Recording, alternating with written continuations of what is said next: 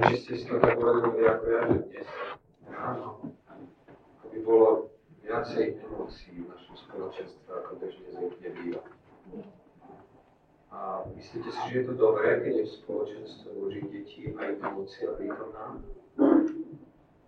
Keď je počuť pláč a možno niekedy smiech, niekedy veľmi spontánne prejavy radosti. A možno nezvykneme veľa hovoriť o emóciách. Ja by som predsa dneska chcel niečo o nich hovoriť. Neviem, možno by som bol rád, keby sme sa zamysleli nad posledným týždňom, ktorý máme za sebou. Keby sme mohli ho analyzovať, ten svoj život a pýtať sa, nie je niekto, koho mám rád, kto ma v tomto týždni zarmotil, Mali ste takú skúsenosť v tomto týždni, že niekto, kto vás má rád a vy máte radi jeho, vás zaručil?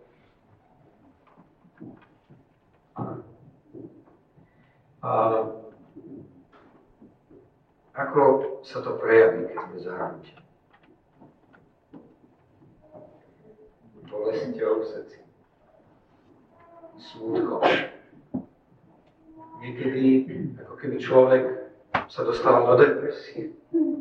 Prečo človek, ktorého mám rád, ktorý mi je taký blízky, možno niekedy je to moja manželka, moje dieťa, urobí niečo, čo, čo ma veľmi, veľmi hlboko pohnutý môjho srdca.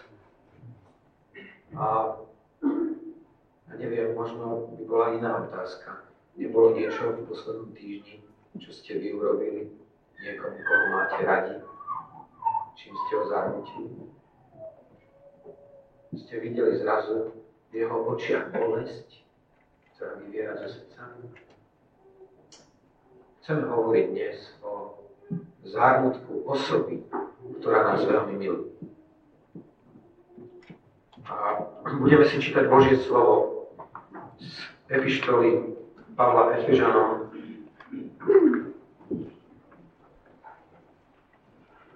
zo 4. kapitoly.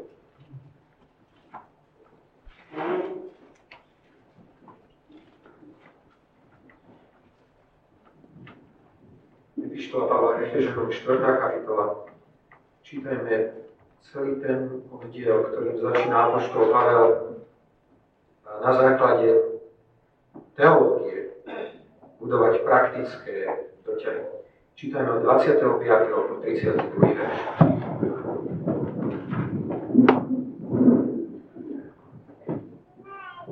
Preto zložiac zlož, hovorte jeden každý pravdu so svojím blížnym, lebo sme si navzájom udali.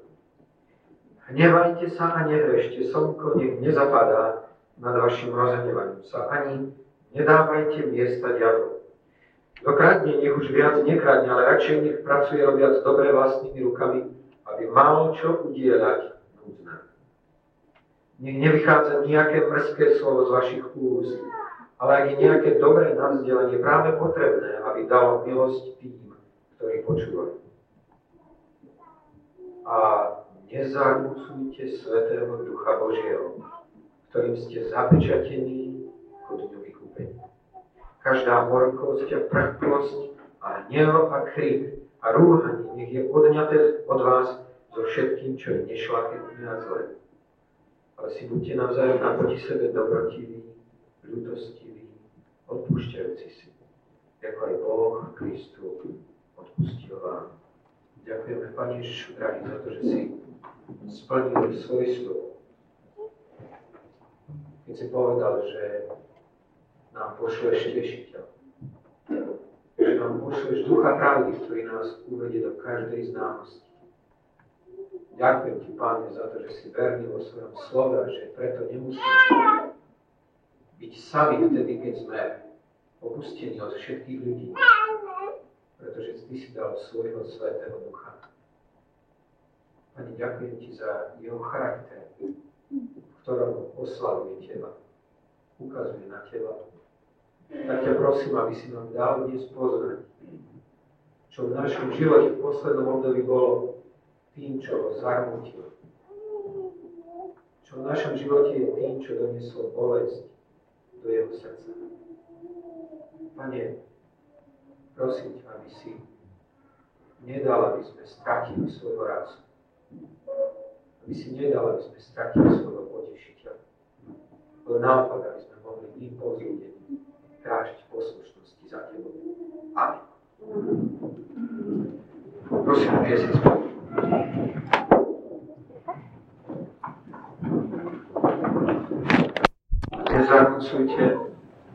Svetého Ducha Božieho, ktorým ste zavečatení vykúpení. Neviem,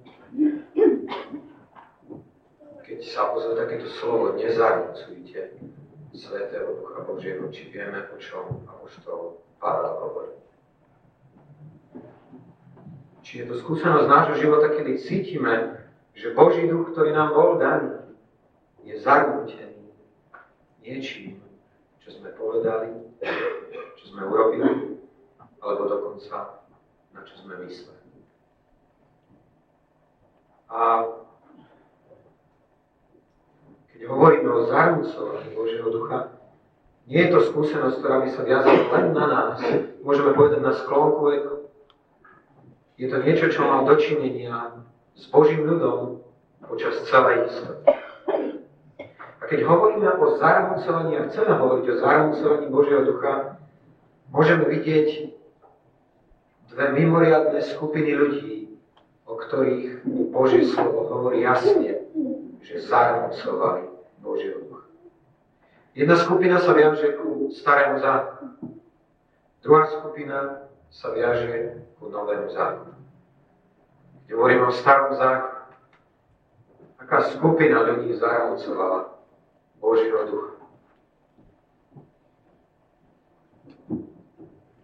Dondrík čítal jednu pasáž, kde došlo k zahrnutku Božiemu. A Božieho ducha nad jeho vlastným ľudom Izrael. Druhá skupina, stretával sa s ňou Pán Ježiš a pokúšal sa jej veľmi, veľmi slúžiť.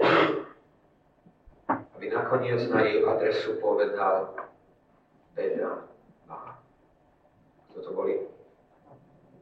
Farizeovia a zákonníci.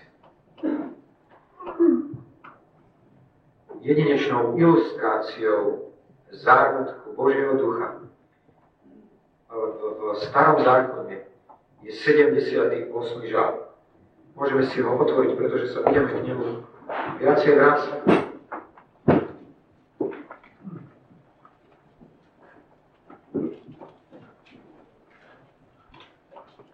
Niekoľkokrát znovu a znovu čítame tu o počínaní Božieho ľudu Izraela, ktorý vyvolával v Božom srdci emócie. Ale nie emócie radosti nie emócie šťastia, ale emócie bolesti, zármutku a hnevu. Pretože Izrael rebeloval, tak zarmucoval Božieho ducha.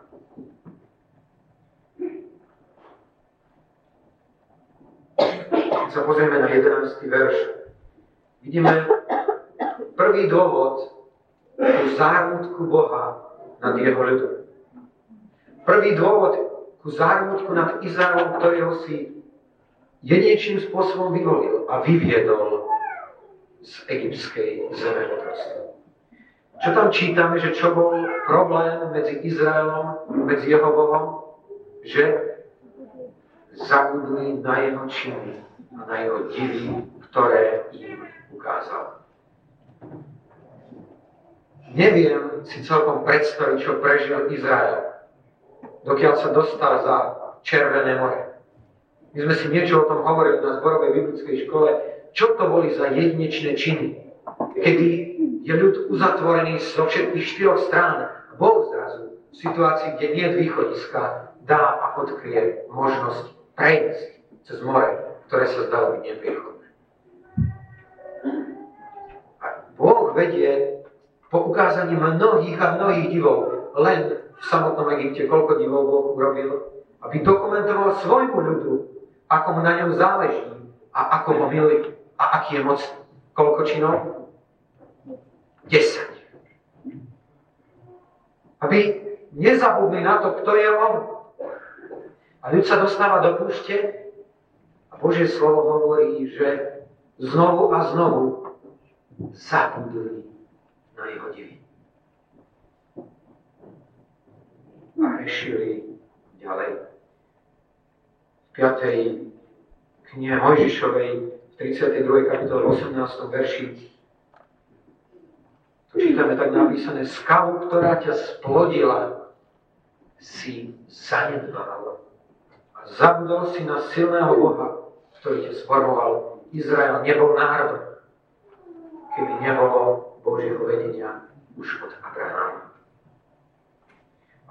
Nimi žalostí v Izajášovi v 49. kapitole 15. verši, kde hovorí, či azda zabudne žena svoje nemluvňa, aby sa nezlutovala nad plodom svojho života, ale aj keby oni zabudli, ja ťa nezabudnem. Nad zábudlivosťou izraelského národa a nad smútkom Božím, ktorý v jeho srdci nad zábudlivosťou jeho ľudí stojí jedinečné zaslúbenie, že On na nás nezabudne. 78. v tom 78. žalme, v 19. verši, čítame o druhom momente, ktorý môžeme zarmucovať Božieho ducha podobne, ako to robil Izrael. Ako Izrael zarmucoval Božieho ducha? Tá druhá vec bola v 19. verši. Hovorili proti silnému moment v živote veriaceho človeka, ktorý kedy povie to, čo prežíva, keby Boh bol, keby stál vedľa mňa, ako by to mohol dovoliť. Bolo to pre mňa veľmi podnetné, keď, keď som študoval tie jednotlivé udalosti izraelského národa ich hovorení proti Bohu, v ich šomraní, nespokojnosti. Znovu znovu. Keď sme si to pozerali jeden text za druhým, kde najprv hovoria, prečo si nás vyviedol z Egypta? A končia, posledná výčitka je ich tam x medzičasom, posledná výčitka je, už keď stoja tvárou v tvára, vidia vlastne zaslúbenú zem a vidia pred svojimi vlastnými, svojimi vlastnými očami ovocie, ktoré ukazuje, akú jedinečnú zem im Boh dáva. A oni tvárou v tvár týmto dokumentom šomrú a hovoria, prečo sme radšej nezobrali na púšť. Od spomínania na Egypt s, je, s jeho cibulou a cesnakom a neviem čím na svete, až po túžbu radšej zomrieť niekde trošku skôr. Nespokojnosť a reptanie Božích ľudí voči Bohu zahrnúcuje Božieho ducha. V 10. verši čítame iný dôvod, pre ktorý Boh môže byť smutný na ňa. Tam je napísané, nezachovali zmluvy Božej a vzpečovali sa, ako by sme to ináč povedali. Búrili sa, odporovali, zdráhali sa chodiť v jeho zákone. Boh to hovorí Možišovi, až dokedy sa budete vzpečovať, stavať proti dodržiavaniu mojich prikázaní a mojich zákonov. Chceme hovoriť do budúcna niečo o Božej vôli. Ale jedna vec, ktorá je úplne základnou vtedy, keď chceme hovoriť o Božej vôli, je, že Božia vôľa nie je niečo, čo potrebuješ odhaliť, ale niečo, čo potrebuješ konať. My by sme sa častokrát chceli zaoberať Božou vôľou do budúcna a zaoberali sa nesplnením Božej vôly v minulosti, ale ako keby sme sa málo zaoberali tým, čo vieme, že máme konať práve v danej chvíli. Jeden mladý muž mi to tak povedal. Keď si tak čítam tú Bibliu, keď som sa ho pýtal na to, ako študuje svoju Bibliu, ako si číta, tak mi hovorí, vieš, už to začína byť také, ako že všetko to už tak poznám. Už také nič, ako keby nového som tam nenachádzal. A ja hovorím, ale počkaj, robíš to, čo poznáš. A tak sme si povedali, vieš čo, poďme to aplikovať. Nečítaj veľa textov v týždni, ktorý je pre teba. Prečítaj len jeden jediný. Ten, ktorým ťa Boh osloví. A o týždeň, keď sa stretneme, mi povedz o tom, ako si konal to, čo ti Boh povedal. Len jednu vec. A ja som povedal, a ja to budem robiť takisto ako ty. To je práve tento týždeň. Do stredy mám čas. Ale Boh ma už niekoľkokrát znovu zastavil pri tej jednej veci. On mi povedal takú vec, Boh svojím spôsobom práve v tomto týždni maj čas na mňa. A keď som sa niekde ponáhľal, už som sa pozeral na hodinky a som mal pred sebou otvorené čítanie písma a už som chcel zatvoriť a odísť, tak mi Boh hovorí, ty už chceš ísť. Neurobil si si znovu čas na mňa.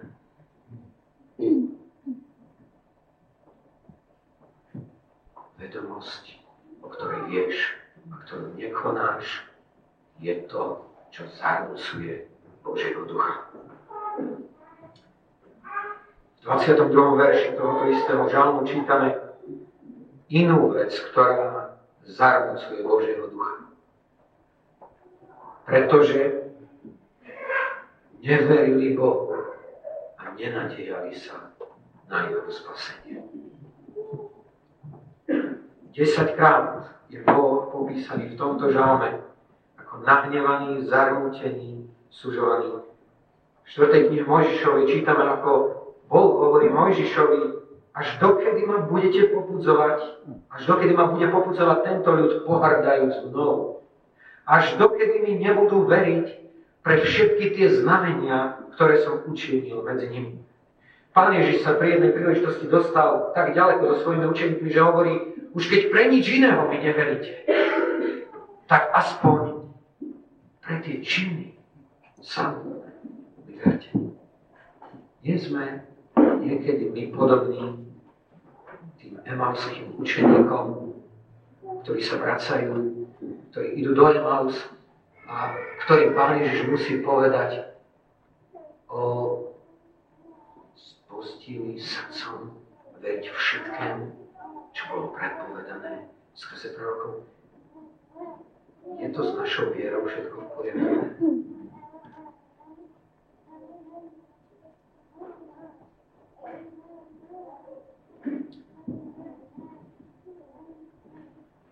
To je starý Izrael, mohli by sme povedať. Ale nový zákon tiež hovorí o zarmúcovaní Božieho ducha. Je zaujímavé, že ten dôraz starého a nového zákona je trochu odlišný vtedy, keď hovoríme o zármutku Božieho ducha. V starom zákone zarmucovanie Svetého Ducha súviselo s ľudskými reakciami na Boha. Tak ako sme si to povedali, tieto veci súviseli priamo so vzťahom s Bohom, keď mu nedôverujú, keď hovoríme oproti nemu, keď sa na neho nespoliame. V Novom zákone zarmúcovanie Svetého Ducha, keď sme si čítali ten text, mohli ste vidieť, že je celý zasadený, ten, to slovo nezarmúcujte Svetého Božieho Ducha, je zasadené do množstva veršov, ktoré hovoria o jednom a tom istom. O čom? O našom vzťahu sa našim blížnym. Keď sa na to pozriete znovu a znovu, tam Apoštol Pavel hovorí, zložiac zlo, hovoríte jeden ku druhému pravdu.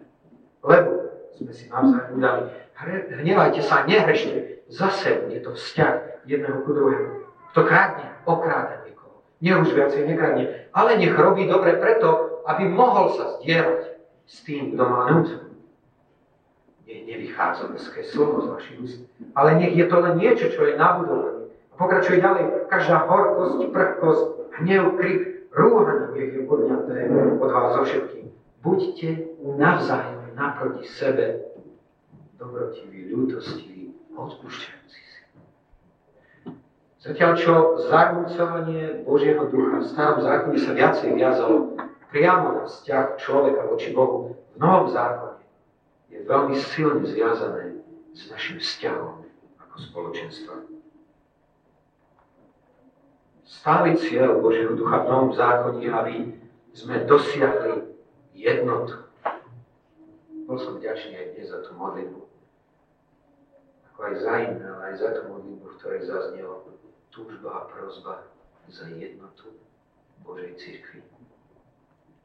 Pretože je to modlitba, ktorá je totožná s modlitbou Pána Ježiša, keď hovorí, neprosím len za týchto, len za tých, ktorí skrze majú uveriť v Teba, aby boli jedno, tak ako sme my, Otče.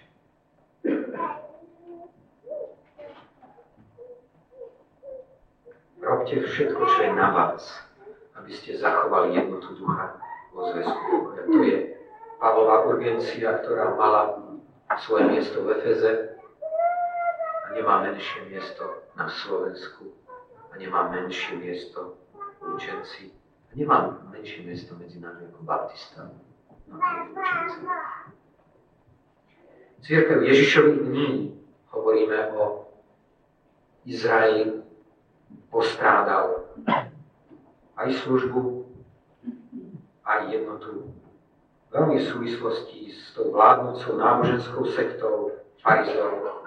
Farizej je odvodené toto slovo od helenizovaného slova farizajov, čo znamená oddelený. Dá sa povedať, že znovu a znovu jednota nemohla byť budovaná tam, kde boli nejakí ľudia, ktorí sa cítili byť oddelení. Ktorí sa cítili byť o kúsok vyššie ako všetci ostatní. Pán Ježiš ich nazýva bláznami, vretenicami, slepými vodcami. Keď Štepan hovorí pred veľkou radou do tváre mnohých z nich, tak hovorí, vaši otcovia, práve tak aj ako aj vy, ste vždycky odporovali Božiemu duchu. Prečo bol Boh tak sklamaný týmito vodcami? Na prvom mieste pícha. Boli farizeji pyšní ľudia? Ako sa to prejavovalo, že boli pyšní ľudia?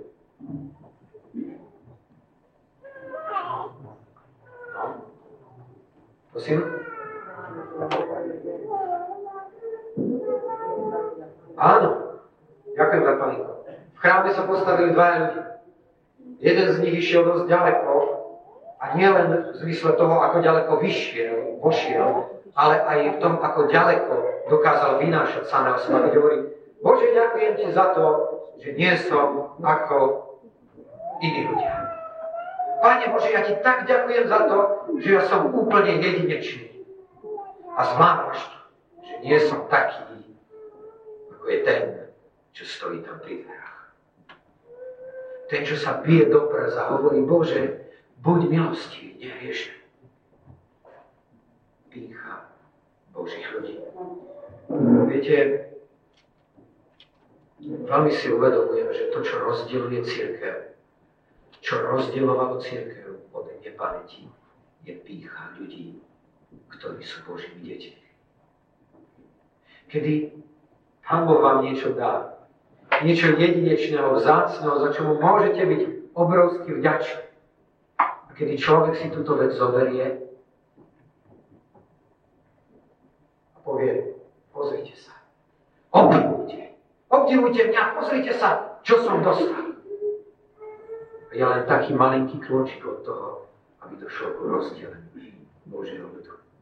Skúste to skúmať aj v dejinách lučeneckého zboru, či rozdelenie, či za ním mnohokrát nestala pícha, niekoho, kto niečo prijal, a mal pocit, že je preto viacej, že je viacej dostal. Neuvedomil si, že je viacej zodpovedný, ak viacej dostal. Aký je to kontrast ku tomu, čo Apoštol Pavel hovorí epištole Filipenom, kde hovorí, nerobiac ničoho zo sváry, ani z márnej chvály, ale v pokore majte jedni druhých za od seba, nehľadiac každý len na svoje, ale každý aj na to, čo je iných. Pícha bolo niečo, čo bolo mimoriadne vlastné farizeom. mali radi predne sedať. Nehovorím preto, aby som odradil tých niekoľko pár, ktorí majú odvahu sadnúť si do predných sedať. My to dneska vieme a naopak možno obľúbujeme zadné sedadlo a ani je predné. Ale myslím si, že rozumieme tomu, že vtedy sedieť na prvých sedadlách znamenalo miesto úcty. Pán Ježiš varoval svojich učeníkov, aby si nesadali na hostinách, na miesta úcty. Aby radšej si sadli na horšie miesto, aby, ak chcú ľudia, aby ich pozvali dopredu, aby sa nemuseli vrácať späť. Nie je v našom srdci túžba, aby sme mali svoje miesto medzi inými ľuďmi, a to bez ohľadu na to, kde sedíme. Aby sme mali určitý piedestál a post. Pán Ježiš hovorí, keď chce byť niekto medzi vami prvým, nech je súrovníkom všetkých, tak som si uvedomil, že Pán Ježiš sa stal vyšším ako všetci ostatní, ktorí boli na Golgate. Je to tak? Prečnievali o dĺžku. To je jediná veľkosť, o ktorej sa hovorí v Božom kráľovstve. Prečnievať iných o veľkosti kríža. Kríž je liečením našej pýchy. Keď sa pozeráme na Pána Ježiša, môžeme nachádzať liečenie našej pýchy. Iná vec, ktorú farizeovia mali, bolo dôvera vo vlastné úsilie. Farizovia verili tomu, a to sa odzrkadlilo v tej modlitbe toho farizea, že to, čo konajú, je tak kvalitné, že Boh ich musí na základe ich činov akceptovať. To je to, čo si farizeus dokáže v tom chráme zobrať so sebou a ukazovať to Bohu, akože, Pane Bože, pozri sa, ja som taký dokonca v mojej zbožnosti, že ti dávam aj z pepru a z, z mety desatinu. To predsa musíš oceniť. Moje úsilie. Boli si témer istí, že môžu dosiahnuť duchovné požiadanie cez úsilie tela, Pán Ježiš jasne hovorí v 33. kapitole, ktorú sme dneska čítali, že všetko, čo sa narodilo z tela, je telo. A všetko, čo sa narodilo z ducha, je duch.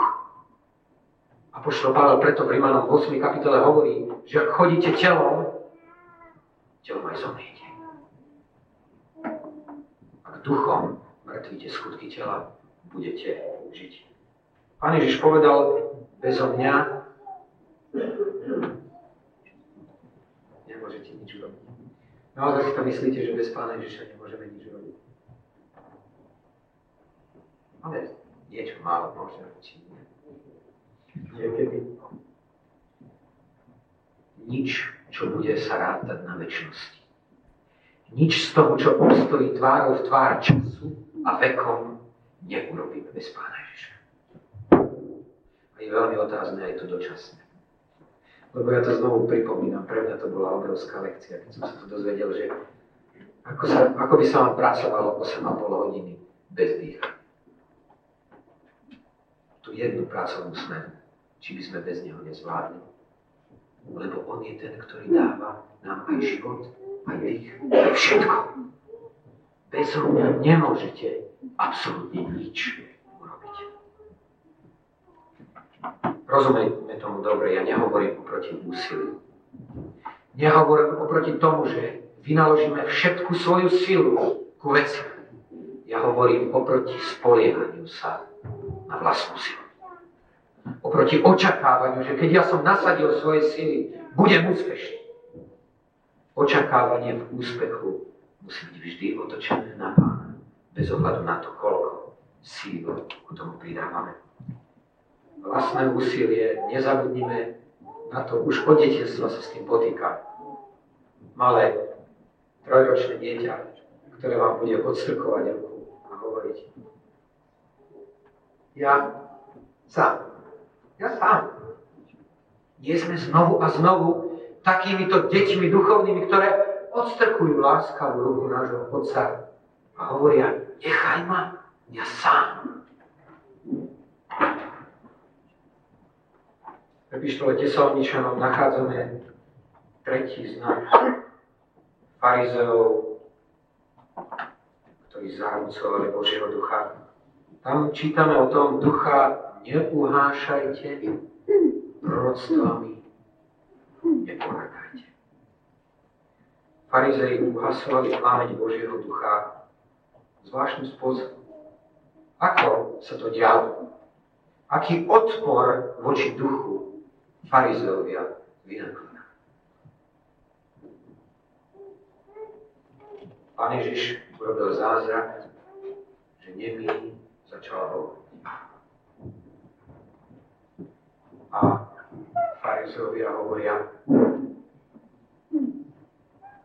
nemohli spochybniť ten zázrak, ako dnes môžete spochybniť množstvo zázrakov ľudí, ktorí rozprávajú o zázrakoch. Pán Ježiš urobil diel a výsledok bol nespochybniteľný a tak farizovia nespochybňujú zázrak, ale spochybňujú moc, z ktorej Pán Ježiš to zrobí. A hovoria, Belzebubom, kniežateľ nad démonami, tento vyháňa démonov. Budeme veľmi opatrní na, po, na označenie, čo Boží duch môže konať a čo nemôže konať. Práve v poslednom čase sa aj na pôde církvy potýkame s takým určitým problémom, ktorý súvisí veľmi silne s otázkou toho, cez čo Boží duch môže konať a cez čo nemôže. A keď som práve v tejto otázke rozprával s jedným bratom, ktorý veľmi silne stojí oproti určitej veci, povedal som, brat môj, ak Boh si použije tento nástroj ku tomu, aby boli znovu zrodení ľudia, nehovor o tom, že je to od zlého. Bol som šokovaný, keď jeho reakcia bola, to vieš, Satan ti pridá desiatich a sto ti zoberie. Rozumiete tomu? To znamená, niekto si odváži povedať, že Satan môže kamuflovať dielo Božieho ducha v znovu. To sú nesmierne vážne veci. Ja som musel veľmi varovať tohoto brata povedať, dávaj si pozor, aby si nešiel oproti Božiemu duchu. Tak, ako sa to stalo v prípade farizeov. Tam ďalšia vec, ktorá bola znakom farizeov, ktorá zahrmucovala Božieho ducha. To je tá, že oni si dokázali na rohu kladať. Oni sa dokázali na verejnosti nádherne modliť. Ale Pán Ježiš musí povedať vtedy, keď porovnáva s ich zbožnosťou, nebuď taký, ako sú to bolo jedno, čo sme si vypočuli na naše Margo od našich bratov z Evangelikov, ktorí povedali, tá 3,5 minútová modlitba v tom sromaždení nemala čo robiť. Čo ste chceli vystavovať svoju zbožnosť dlhými modlitbami? Ja som musel povedať, máte pravdu, lebo to hovorí Božie slovo. Ktorí si myslia, že pre svoju námluhu budú vypočutí, ktorí sa pokúšajú robiť verejne, Boh musí povedať, tam majú svoju odplatu. Už si vyzdvihli to, čo chceli farizei, čo sa aj synonymom slova, že farizei na sebe niečo nosili, ale pod tým bola pravá tvár. Na sebe mali ktorá bola pak. Veľmi pekná. Príjem. Taká, ktorá si nájde obľubu u ľudí. A dokonca viacej. Nájde si, nájde si skutočne obdiv také, také, čo sú to za ľudia. Ale Boh, pretože videl podmasku, musí povedať, podobáte sa na objavené hroby, ktoré vonku vyzerajú v poriadku, ale vo vnútri sú plné umrčích kostí.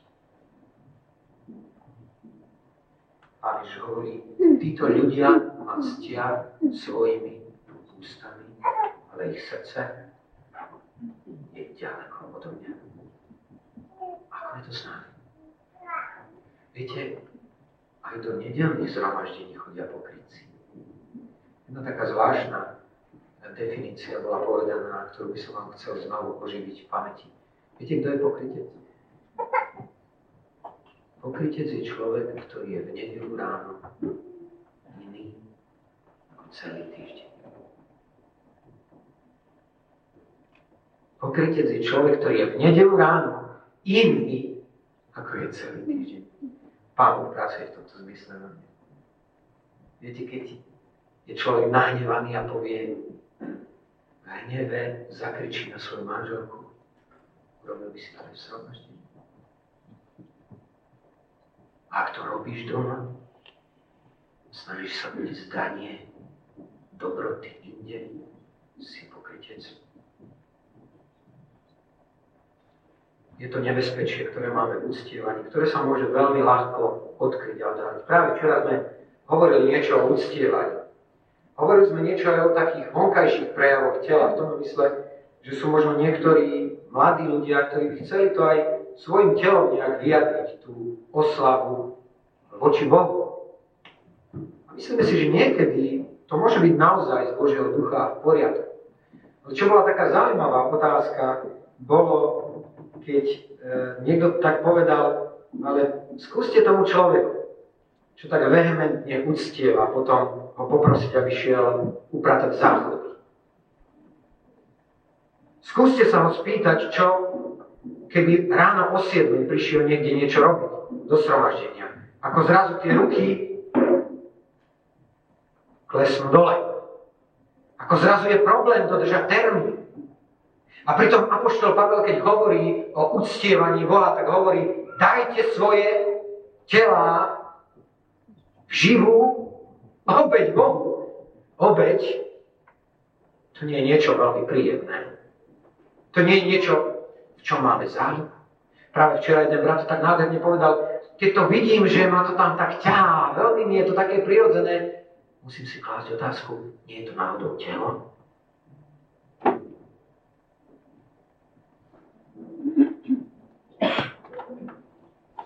Posledná vec. Zákonnictvo. Boh farizeov bol intelektualizmus. Boli zapálení poriadkami, tradíciou, učením a boli tak zaujatí štúdiom Božieho zákona a jeho výkladom, že až stratili svoj pohľad na Boha samotného. Keď farizei školili učeníkov ohľadne umývania rúk pred jedlom, Pán Ježiš. Veľmi jasne a veľmi zrejme. Matúšovi v 15. kapitole 6. verši toto napomenutie je zaznamené. Tak ste zbavili prikázanie Božie moci pre svoje podané ustanovenie. Tak dlho ste sa venovali svojim výkladom a ste zabudli na to, čo bolo pôvodným zámerom.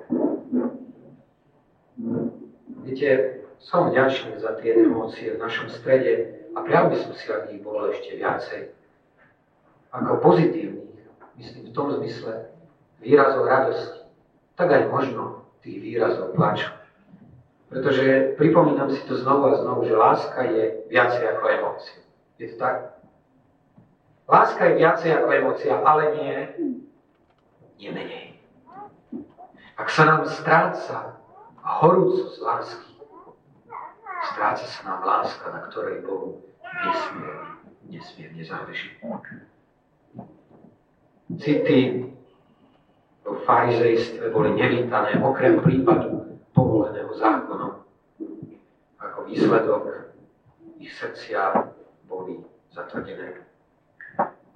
Tak som to aj včera musel pripomínať, lebo sme riešili práve ten problém možno aj nejakých prejavov tela v spoločenstve. A tak som to musel jasne postaviť na ten princíp Dávidovský, kde sa tam pozerá jeho manželka na neho ako na Božieho kráľa, na muža podľa Božieho srdca, ktorý tam poskakuje pred truhlou Božou a keď príde domov, tak ho čaká doma studená sprcha od jeho ženy, ktorá mu hovorí, si sa ukázal. Si sa zhodil pred všetkým.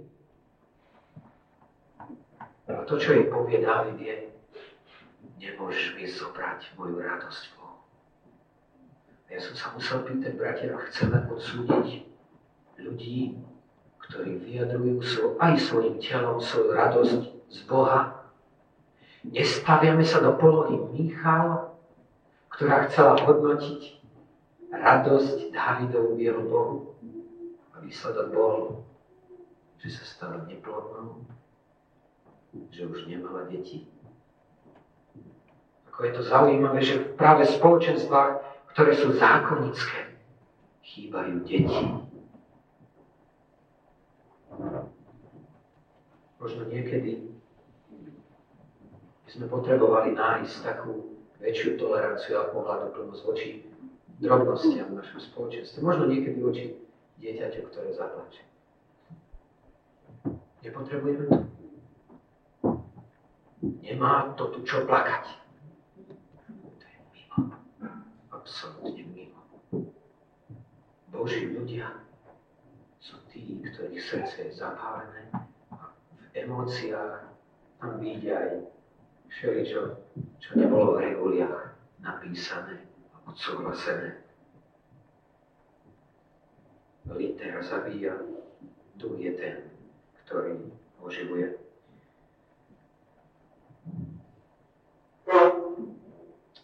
Mám tu ešte nejaké veci, ale uh, cítim to tak, že už nie je nutné, aby som ich povedal. Snáď by som chcel ešte povedať jednu vec. Viete, akú pieseň nespieval s pevokou?